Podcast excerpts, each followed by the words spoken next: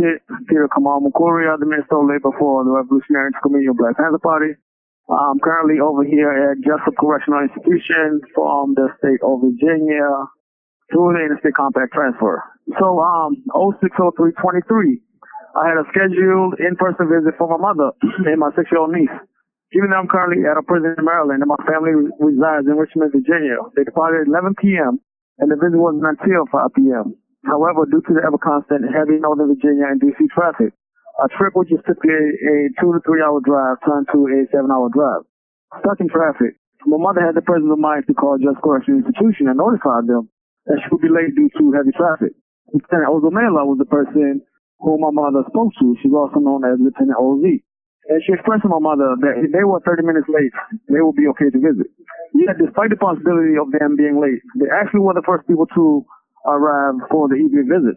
Right after clearing the metal detectors, as my mother and niece sat waiting for me to arrive at the visitation room, uh, visitors who arrived after my visitors began being processed into the prison while my visitors were made to wait.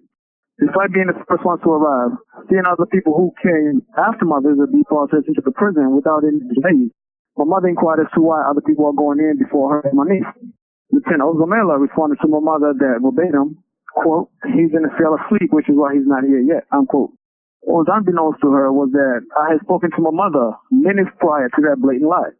At 6.52 was the time which the tier guard in Echo Bravo tier brought me up past to the visit room. I asked the guard why they didn't open my cell door at 5 p.m. and I stayed in the cell to ensure that I wouldn't be hard to find as they had claimed before. And according to the tier officer, C.O. Ofiji, no one ever called for me to um, go to the visitation room until 6:52 when my cell door was open. This was also collaborated by other guards working in the, in the unit. Routinely, as it's part of the procedure, when someone's visitors arrive at the prison, they must first be processed into the system and clear the metal detectors prior to entering the prison. But once this process is complete, the officer processing the visitors, in this case, Lieutenant Zamela, will call the housing unit which the prisoner is housing and request that the prisoner be sent to the visitation room. When my visitors arrived, she, um, she did not call the building to have me go to the visitation room. She opted to not make the call, which meant that my visitors were to wait until I either arrived at the visiting room or they were not patients and left. Upon arriving at the visitation room, I sat down with my mother and niece, and I was still on. I was, I was feeling on why the visit was nearly two hours late and the treatment or lack thereof the experience.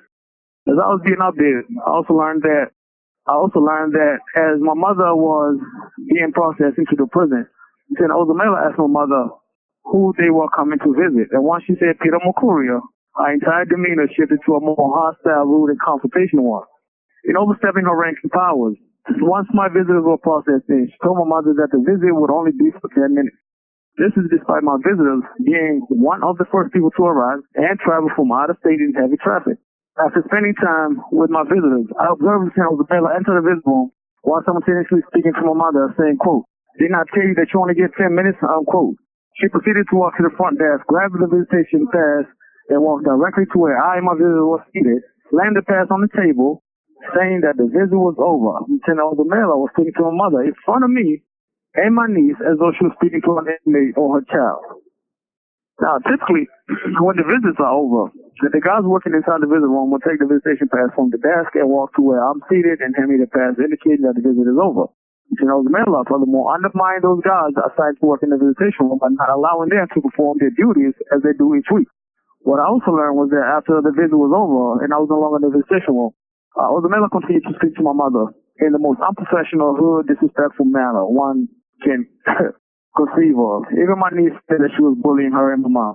Not only did she disrespect my mother and niece, but also disrespect all the other prisoners who were in the visitation room along with their families and loved ones.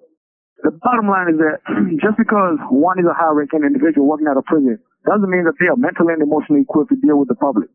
Alessandra Ozamela just illustrated that she is incapable of dealing with people who don't work or are in prison. When people come to visit their loved ones at prison, the guards that they encounter at the gate before being processed into the prison, those are the safe of the prison. So they, if they are met with hostility, what does that say about the prison itself? her unprofessionalism didn't stop there. But as she was speaking to her su- uh, supervisor after the visit was over, and I was no longer around, in the presence of my mother, niece, and other visitors, she continued to slander my name, talking about me. Oh, you know, Peter Mukuria, he always gives us a lot of shit. she continued to talk about me in front of my mother, my niece, and other people that do not even know who I am. Um, this wasn't the first time, nor was it the second or the third time that people coming to visit me were treated in a similar way, even outright denied entry into the prison. Upon leaving the prison, the only thing my niece kept repeating was, is Uncle Peter going to be okay? My biggest issue slash concern was the impact this will inevitably have on my niece when she gets older. Because for a six year old, observing within Ozamela conduct, it can be traumatic. Um, so much for giving a fuck about public safety as it hypocritically claims. The Maryland Department of Corruption headquarters has been made fully aware of this individual's unprofessional conduct, which violated policy. I'm certain that whoever's in charge of the public engagement will see something along the lines of a response, of a scripted response that goes something along the lines of quote, the actions of this individual are not a reflection of the men and women who work for the Department of Corruption and shows up to work each and every day to conduct their duties with professionalism, honor, and integrity. This is an individual who has worked in this corrupted field for far too long. Should have known better.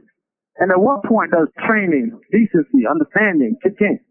It'd be a much easier tactic to place all blame on this one individual, but it starts from the top, from the commissioner's office to the warden's office, trickling on down to the rookie guards. One rotten apple indeed needs the whole tree rotten. In-person visits are essential for incarcerated people and their loved ones. It's a way of them checking on on their incarcerated loved ones and ensuring that they are fine. But if they are met with facility right at their door, as, and, and as they left, what does that tell them about the environment, safety, well-being of their loved one inside their prison that they incarcerated in? This is Comrade Pitt, Peter Kamal Mukuria. I appreciate your time. This is my commentary. Thanks. These commentaries are recorded by Prison Radio.